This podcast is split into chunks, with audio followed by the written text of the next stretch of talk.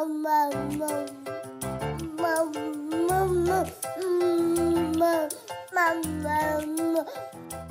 Laura Max Rose, mother of two, and you're listening to Look Ma No Hands, my candid dispatches from the front lines of motherhood. I ask the real, tough, honest questions on motherhood-related topics that we're all wanting to know more about, in hopes it will make everyone's journey fulfilling, easier, and more joyful. If you're not a mom, welcome. I want you to know how happy I am that you're listening and that these topics can be applied to any season of life. I'm grateful you're along for the ride. Welcome back to Look Ma No Hands. I am your host, Laura Max Rose, and this is a super special episode for me today because I am interviewing somebody who I've known since I was six years old at a minimum, I think. Brad Deutser, founder, uh, founder and C E O of Deutser, an award-winning management consulting firm, as well as the Deutser Clarity Institute, a think tank, idea accelerator, and innovative learning center. But before all that, a family friend who's as close to me as an actual family member. Brad, welcome to the show. I am so excited to be on your show and so excited to talk to you. And thanks for having me. Well, I'm so excited to have you. My first memories of Brad are him playing hide and seek with me when I was just six years old. And as I got older and his kids were born and got older, I had the honor and privilege of babysitting them, um, sort of up through until they got to high school. And one thing I always remember about Brad is that as a professional and as a person, he's the same way he is as a father. He was so focused on them and their lives, and his outlook on everything was always so positive. Um, he brought so much joy to everything he touched, to his family, to his career, to me. When I was growing up, he was such an example of a joyful life. It's been such a powerful influence on me till this day, and in many days I know going forward. And it makes a lot of sense to me that Brad is on the show today talking about how we can look at things through a different lens during a very uncertain time. When I asked Brad what he wanted to talk about today, I felt this huge sigh of relief because as I see people on my Facebook and Instagram sharing memes about twenty twenty being the worst year in existence, which I totally understand, it's been a very challenging year. Brad said, you know, why do we want to give up on this year? Great things can still happen. I'm going to dive right in. I want to know, how can great things still happen this year? And how do we really embrace that there is so much more possibility than perhaps we're aware of? Thanks for the introduction. And uh, I feel the same way about you. And uh, you just, you make me smile. And I think you make everyone you touch smile. So, you know, when, when I think about twenty twenty, people say all the time, I just can't wait for it to be over. And I always ask the question, why? Why do we want to give up time? You know, every day is an opportunity for us to see something, for us to do something, for us to explore or learn. And I have the mindset that I can make great things, something great happen today. And if I can take that idea and make today a great day and make tomorrow a great day, it's day by day. And when we look in the aggregate and say, oh, this year is not a good year, that may be how we choose to look back at the year. But while we're in it, we have an opportunity to create something with it. So don't give up.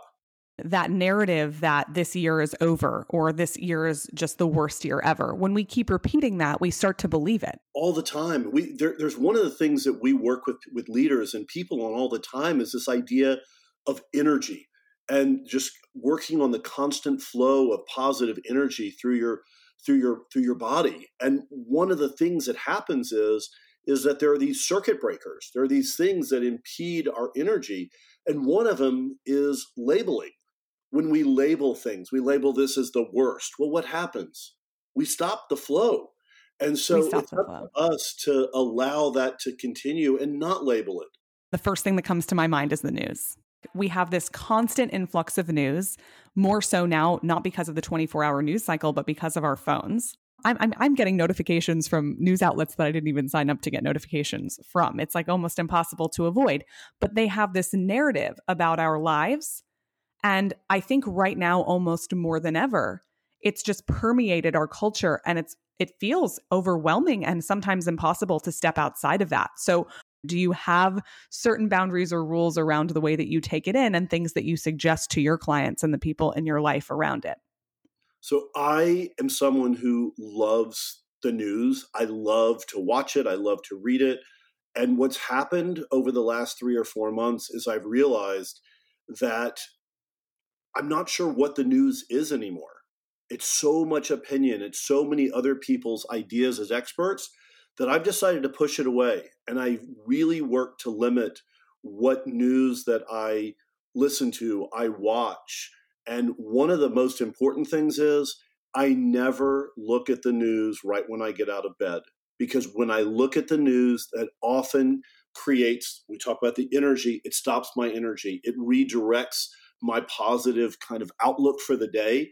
So I save the news for later. It can wait. It's going to change anyway. So let it go. Be informed, but don't let it control your, your mind and your perspective. Most of the people that I've spoken to who have their head on their shoulders and are getting through each day right now with somewhat of a positive perspective have said something along the lines of what you've said, which is that we can't look at it first thing. And we really need, even if you love, I mean, I love the news too. I went to school for journalism. It's something that makes me feel connected. Um, I don't typically think of it as being something that's taken away from my happiness.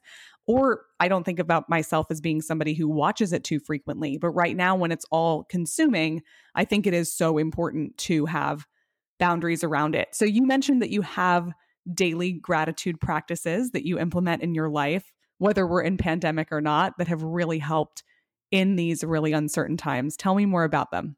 Everything that we that we work with organizations and people and leaders about is the idea of positivity. And so most people think about positivity as being happy, and it's hard. It's hard in these times to be happy, whether your kids are at home, whether it's just the ability, not the ability to go out and do what we normally do. So our research and our work over the last twenty years has really dug into the idea of positivity.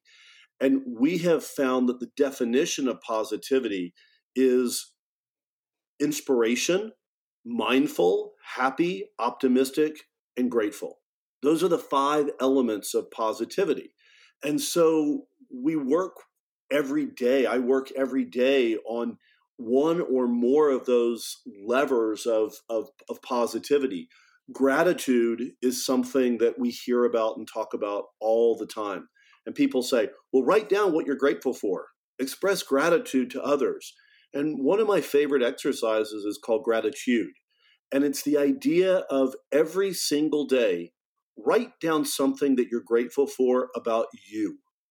Not mm. your family, not your kids, not your job, not your spouse, not anything else, but you. And every day that you write one thing down, the next day it has to be something different. So try thirty days of gratitude and you realize how hard it is. It's easy to be grateful for everyone else. But when we think about each of ourselves as the leader of you, it starts with us. And so having gratitude for ourselves, that's one thing I do. There's the positivity quotient that evaluates where we are on inspiration, mindfulness, happiness, optimism, and gratitude. And I evaluate that every day and give myself a score. Just gives me a quick check-in. So there's so many different things. We have a bunch on our website that are just free downloadable things to, to inject positivity, inject gratitude into your daily life. So the difference between being grateful for what's around us and instead directing that gratitude inward is it helps us get that perspective that we actually do have a lot of control over the way we view the world around us? Absolutely. The reality is, is that this idea of the leader of you, we give ourselves, you talked about it before, these labels, we're labeling years, we label ourselves, I'm just this, I'm just uh, that, I'm I'm just a carpool dad, I'm I'm a soccer, what all these labels. But the label that's the most important is we're a leader. We're a yeah. leader of ourselves. We're a leader of our families.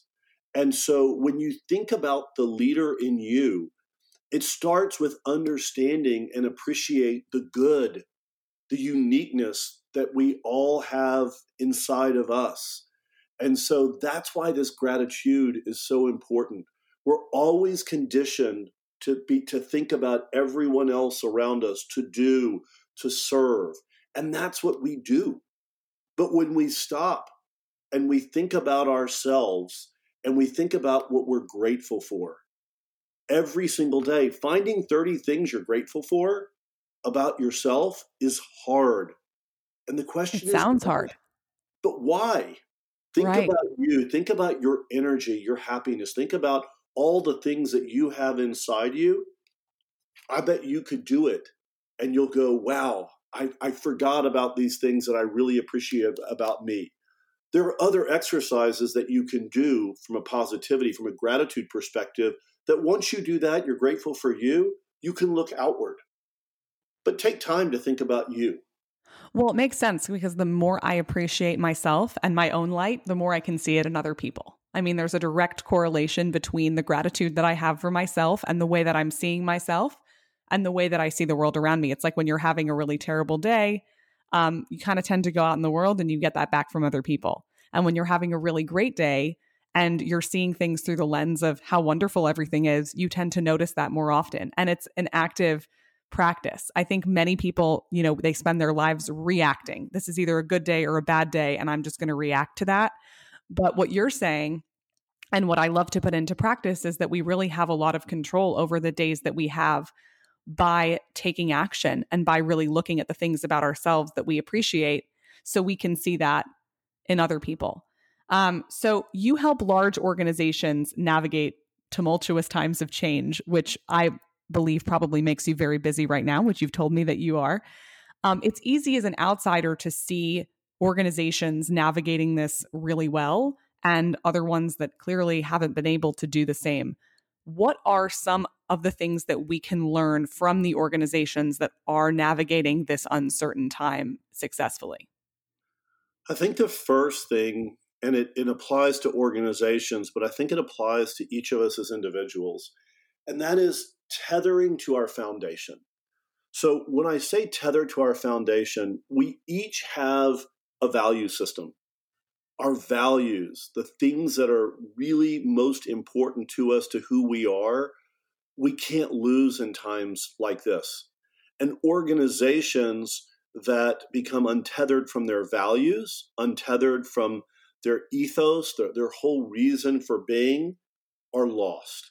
So the number one lesson is really tether to your values, tether to the things that make you you.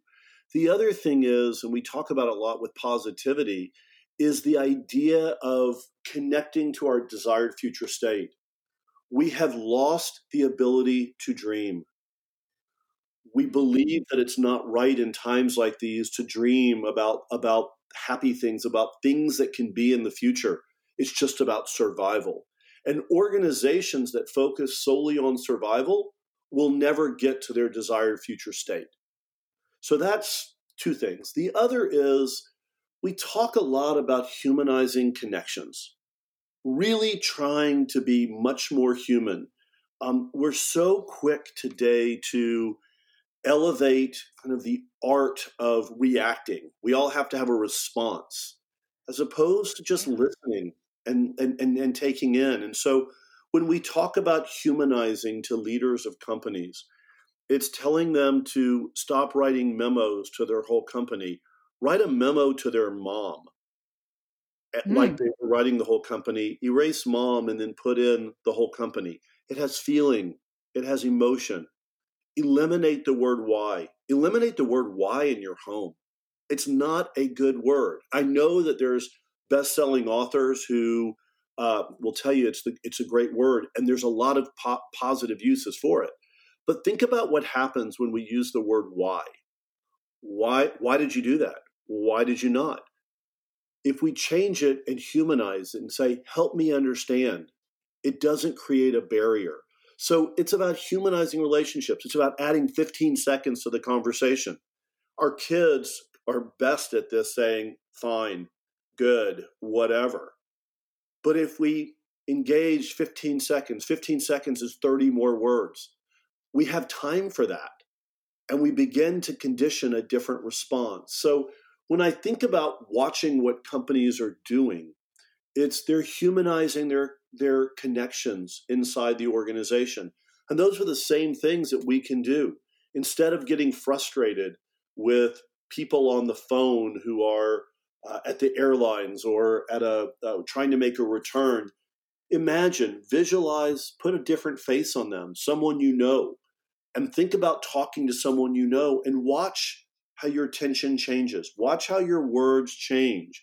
And so this is all part of humanizing connections, being positive, connecting to our foundation, tethering, you know, to, to, to what matters most. So those are the few things that, you know, I think about that, that are lessons that we see with companies, but they're also applicable to uh, all of us every single day.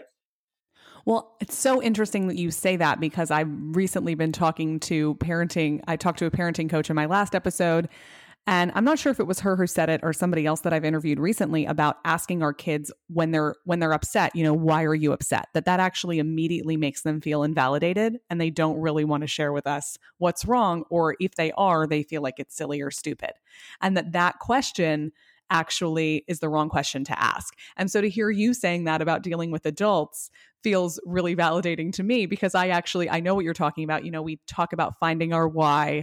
I have never been able to answer that question in a way that feels sufficient, and it's never quite worked for me. So I want to hear more about other questions that we can ask ourselves and others instead of why. In in the workplace, you know, I I I often get work with leaders to ask the the, the question of, help me understand. So it's not putting the onus mm-hmm. on the person on the other side. It's about and that's the problem with why. It's making it their fault. It's making it their responsibility. When you say help me understand, you're making it about you. Right. You're empowering them. They're mm-hmm. the ones who have the information. Whether it was something that they didn't do well or not, it doesn't matter. Let's talk about, let's talk about what happened. Okay, well, let's talk about it. There is no judgment. With why, there is judgment. We're putting up barriers that don't need to exist in our own home. Why, why didn't you do this? Well, there's judgment on that. You know, hey, how, let's let let's talk about how can we get this done in the future. We can't change yesterday, but as we go forward, let's talk about how can we do this differently. How can because we're we a team. Absolutely. I think that dynamic that develops in families that's sort of accusatory. Why didn't you do the dishes? Why aren't you helping me?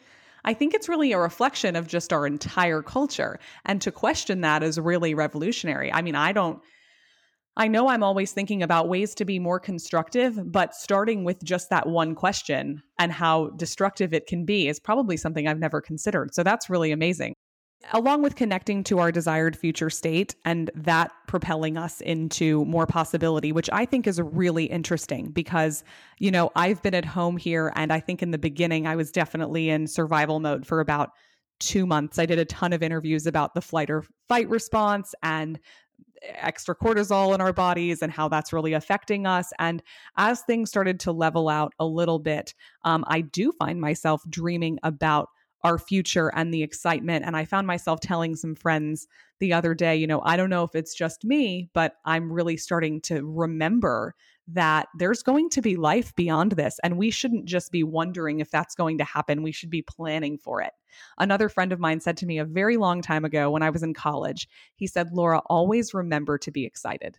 No matter what's happening in your life, remember to be excited because there's so much coming up around the corner. And just looking at my life through that lens, I feel so grateful that he said that to me about a decade ago, because I always do feel that way. Even if there's not something specific, I always remember to be excited because there's going to be something exciting coming around the bend. And you also talk about understanding that it's people who drive success, that the reason why these types of interactions that we have with our colleagues, with our family members are so important is because people drive success, which is exactly the opposite of, you know, coming down on your family members or coming down on your colleagues and being harsh or negative. It tends to drive down success.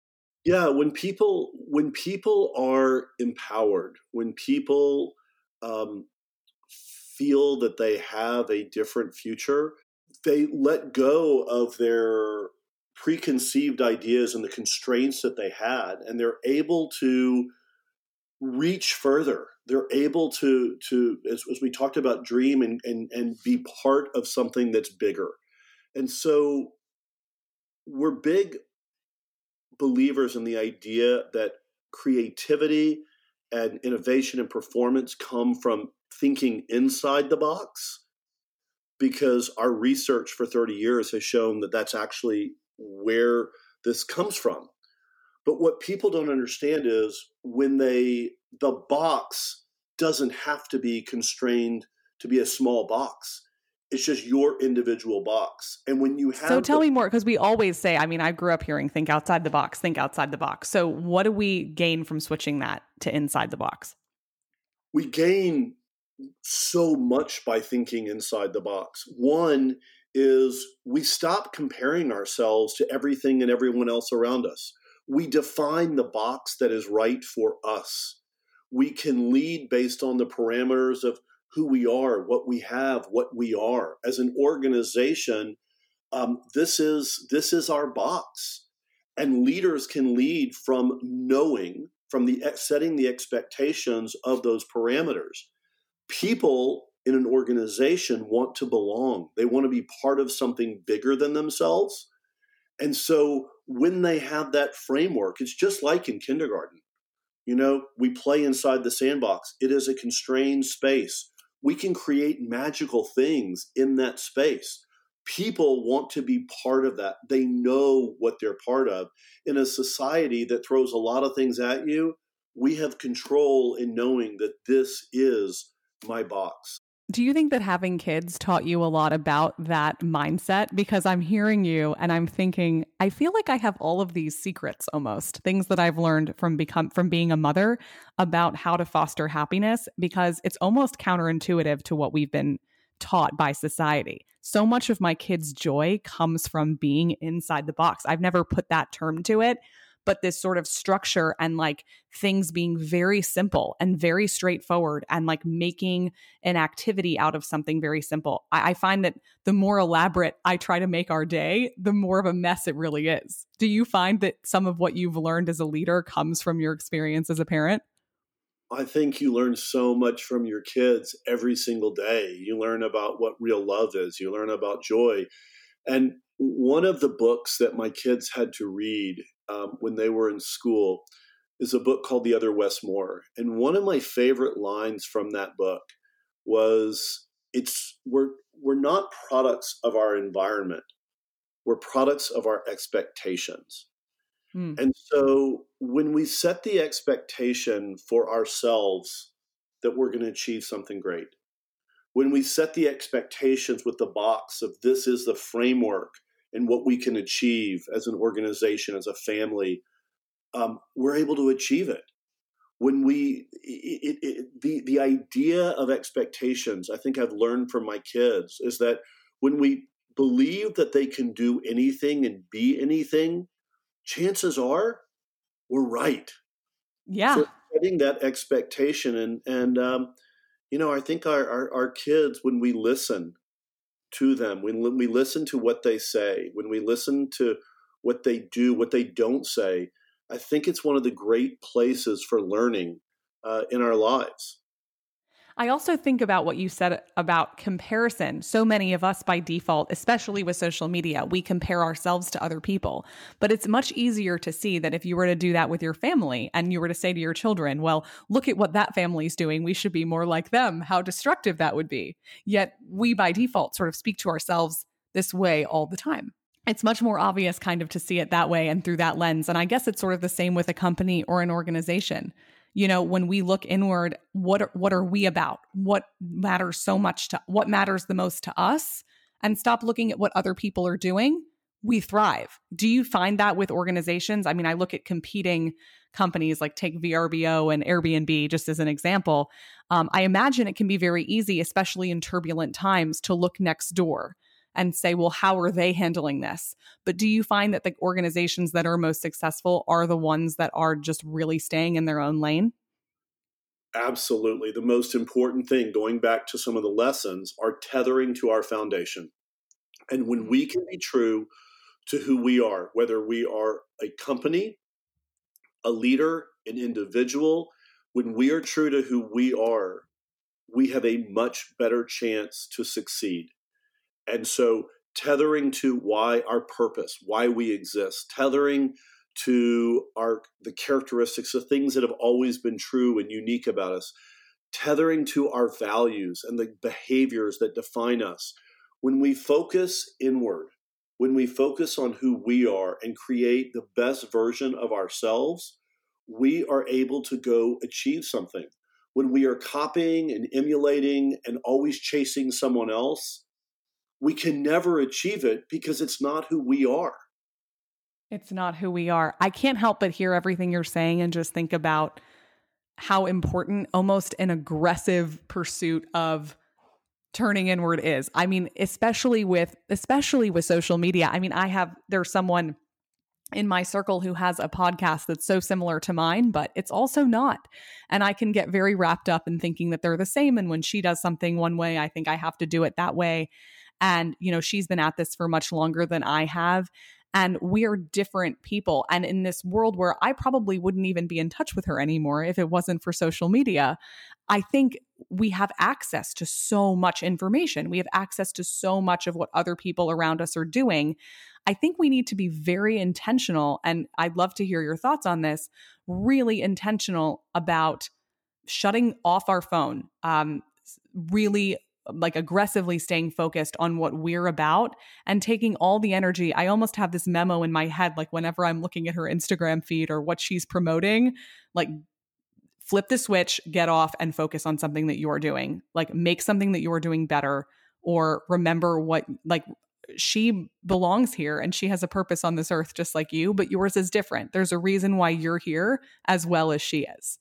Absolutely. And uh, there are two big ideas there. One is the idea of intentionality, and it's it's it's uh, it's my passion. It's what I'm writing my next book on, but it's about the intentional life, about living an intentional life. And part of living an intentional life is going back to this concept of embracing the leader of you, embracing who you are. Mm. We are so influenced by all the things happening. And one of the things that I that I hope will happen as we look back and reflect on, you know, the last few months of the pandemic and what's going on is that we have what we have. And I hope that most people, I hope that all people can look and say, you know what? What I have is not just good enough. It's better than that. Because what I have is what's going to get me through whatever I'm working through, whatever I have is what's going to take me to the next place. And that's part of that, linking that intentionality and positivity and leader of you all together and really knowing that it's good enough. And I keep thinking about that as far as our challenges as well. You know, we have, we, the whole world shut down, but everybody got stuck in a different situation. I have friends who don't have kids and they're stuck with their spouses and like everything's coming up for them because they're in a house together and nobody can leave.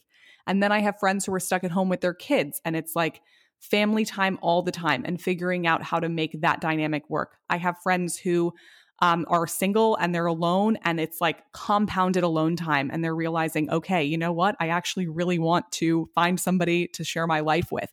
And it's bringing up stuff no matter where we are. It's like whatever we needed to heal, we got stopped there.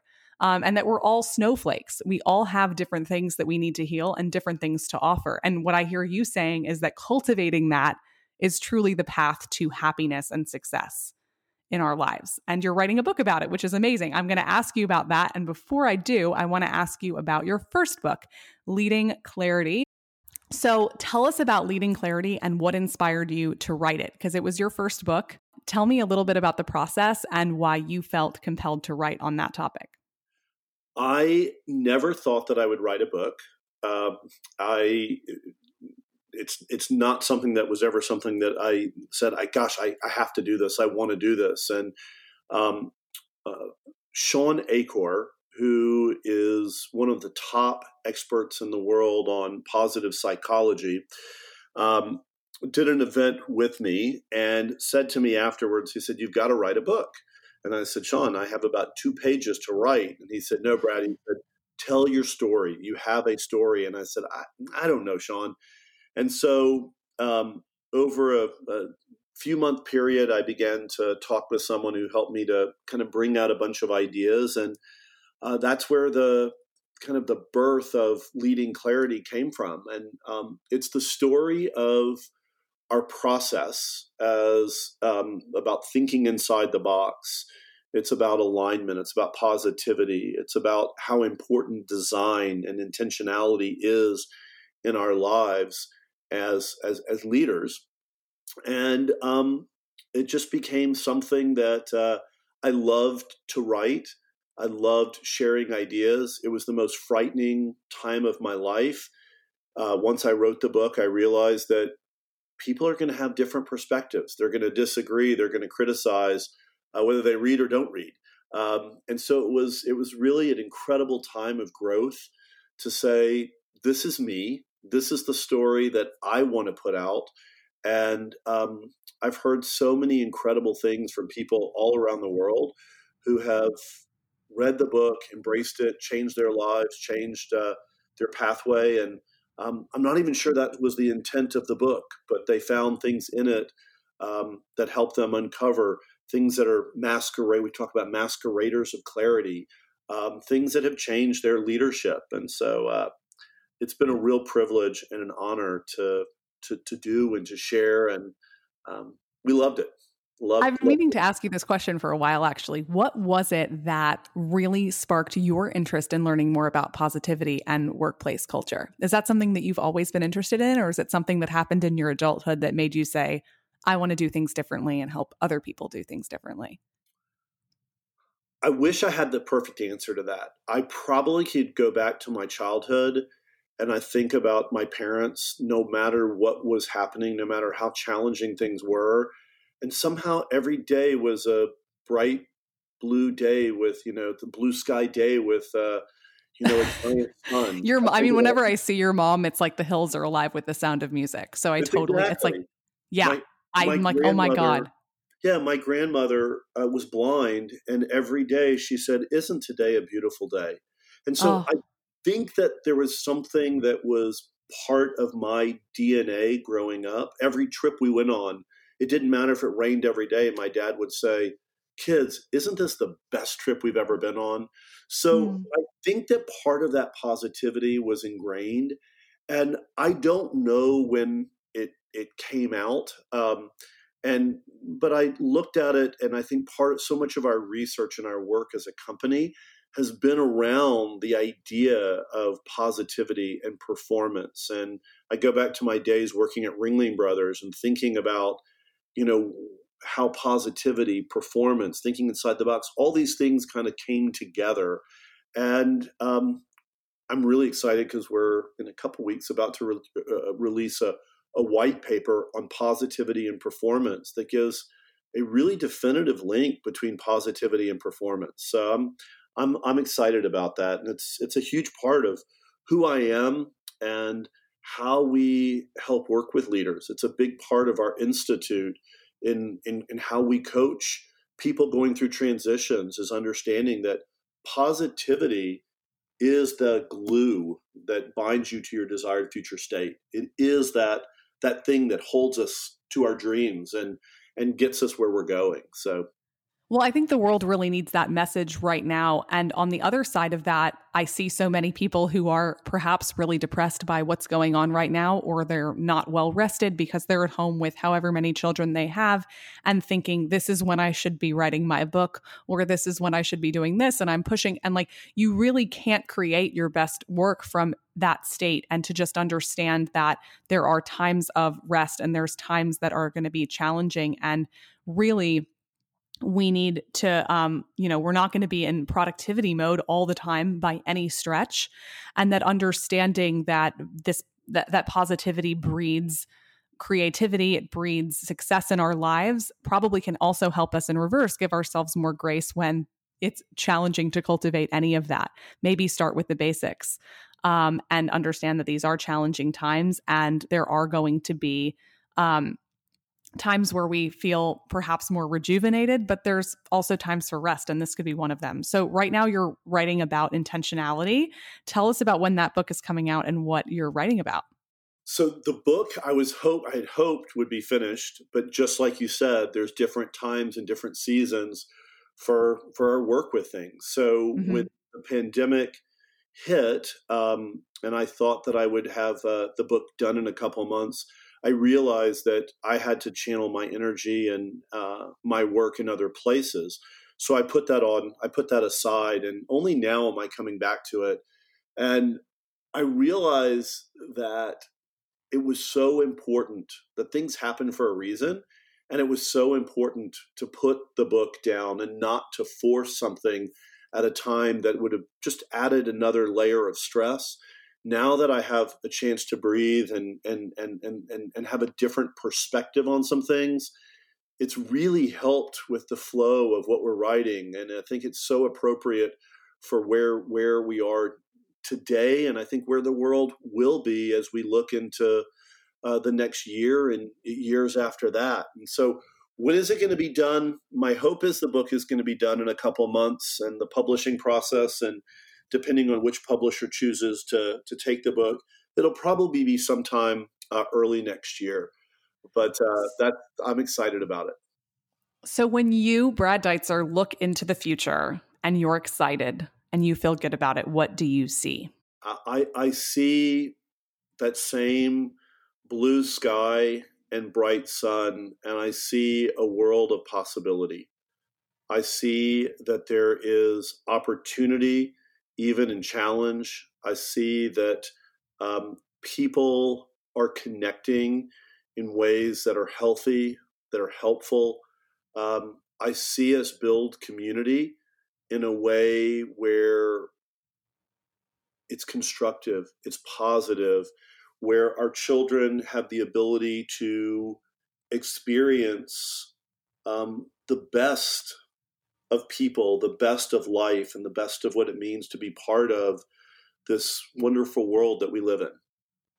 I look at our lives before all of this happened, and so many of us, when this first hit, talked about just wanting to go back to that. But I look at our lives, and our kids were on phones all the time. um, there were so many things that we were so concerned about. There were school shootings happening way more frequently than, I mean, they should never happen, but they were happening all the time. And all of these things were sort of coming to a head, but they weren't getting our attention. And in so many ways, I can't help but think that even though many of us are uncomfortable right now, we're actually way better off than we were, and that the future looks much better than we could have imagined had this not happened. Is that something that you find yourself thinking? I think this whole time we've been through is has given us a chance to reflect on what's important to us. It's given us a chance to clear things out. I'm someone who loves to run. I uh, not run physically, but go from activity to activity to activity. Uh, there's not a night that I don't like going to a restaurant or finding the next place to travel. And what this time has meant to me is a time to step back and appreciate just the beauty and the goodness of just being together as a family, having dinner around the table, having conversations that quite honestly wouldn't happen in a restaurant. They wouldn't no. happen if we weren't in this wonderful routine uh, that that we've been in some ways forced to be in. And so yeah. instead of thinking about it being forced, this is the time to embrace the change. Our world is going to continue to change. We are going to be in a place of constant transitions. We're going to navigate. We're going to be have our feet in multiple worlds going forward. Embrace the chaos. Embrace the change. We have an opportunity with that change to find something really special, something different, something that we can create. We can find a space for ourselves. This time is a time that I think we'll look back on. And for everyone who has been really hurt financially, that's hard to overcome. If you've had health issues, it's hard to overcome. But we're here today, and how do we go forward? How do we how take do we go forward? good and go forward with it. I was on a conference call with your wife and your daughter like three or four days ago. I don't know if you even know this, but I was talking to them about how when I had both of my kids, you know, my husband gets petrified when I go into labor. It is like he cannot, he just, I, I joke like every time with the doctor, I'm like, you're going to have to give my husband the epidural. So he's just in this panic that I'm not going to be okay. And typically, you know, I don't really think I, I I would just assumed that I was going to be okay. But because of his panic, I start thinking, well, like, what if I'm not? And the first thing that pops into my head um, each time I have a kid, both both times, is, you know, the thing that I would miss, the only the only thing that I really care about, the big thing that I care about is my family and the people here and my relationships and that I just want to be with my family. And those two times in my life just showed me that while I have all these passions and work and projects that I've done, I didn't think about any of that. Like none of it mattered. I did not wish that I'd worked harder. I didn't wish that I'd spent more time at my computer. All I wanted was more time to be with the people that I loved. And that this time has reminded me so much of that because we've all kind of like our lives the way that they were have died in a lot of ways and they're going to come back differently. And we've had this moment to just reevaluate this big pause. And I think for so many of us, we've been able to see how important the people in our lives are, but we're not gone. We get to soak them up and be with them and share family dinners. And there's so much beauty in that. Oh, there's so much, there's so much beauty in that. And, and and we talk to clients a lot about the idea that this is the beginning of the end. Yes. But that's a good thing. It's the beginning of the end of things that were, what can be. And so it's the it's a rebirth. We we try to not think about endings and think about things as all as beginnings. So as we think about all these new beginnings that we have, um, I, I think about my new beginnings and the things that are important. It's I'm important. What the things that I see about me, about my wife, about my kids, about my my parents, my family, my siblings, my inner circle of the people who are the most important.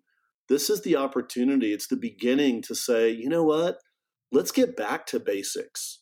Let's get back to the to the basics and the simple joys of life. And those simple joys are being with the people that you love, finding happiness, finding goodness, finding positivity in the most simple moments. It could be a car ride. It can be a crazy thing that happens in your home. And it, it's it's one of the great lessons that, that I was given as a parent. Just love your kids. Hug them.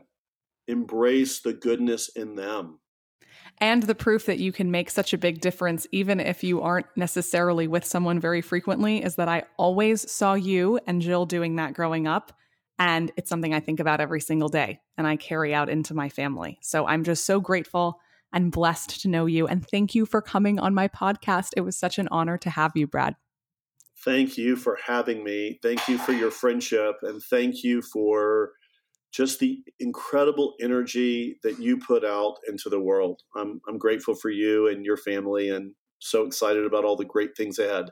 Thank you all again for joining me. If you liked what Brad had to say and want to learn more about the tools in his toolbox and how they can help you, you can actually visit him on his personal website.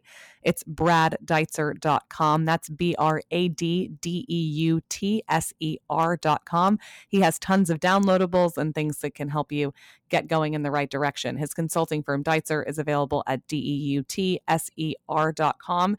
And his book, Leading Clarity, is available on Amazon. I thank you all for joining me, and I look forward to joining you again soon. Thank you for joining me for another episode of Look Ma No Hands. I'm Laura Max Rose, and you can follow me on Instagram at Laura Max Rose to stay up to date on upcoming episodes and the behind the scenes of my life with my own two daughters. If you like this episode and are enjoying Look Ma No Hands, the best way you can help me spread the word is to leave a review on Apple Podcast. This is the single best way to help me reach a larger audience and share these conversations with everyone who needs to hear them. If you love something you just heard, you can also take a screenshot of the episode and share it on social media. There might be someone you know who needs to hear what you just heard, and that's another great way to make sure they do. Thank you for joining me every week. I'm grateful for each and every one of you. More next time. Mama.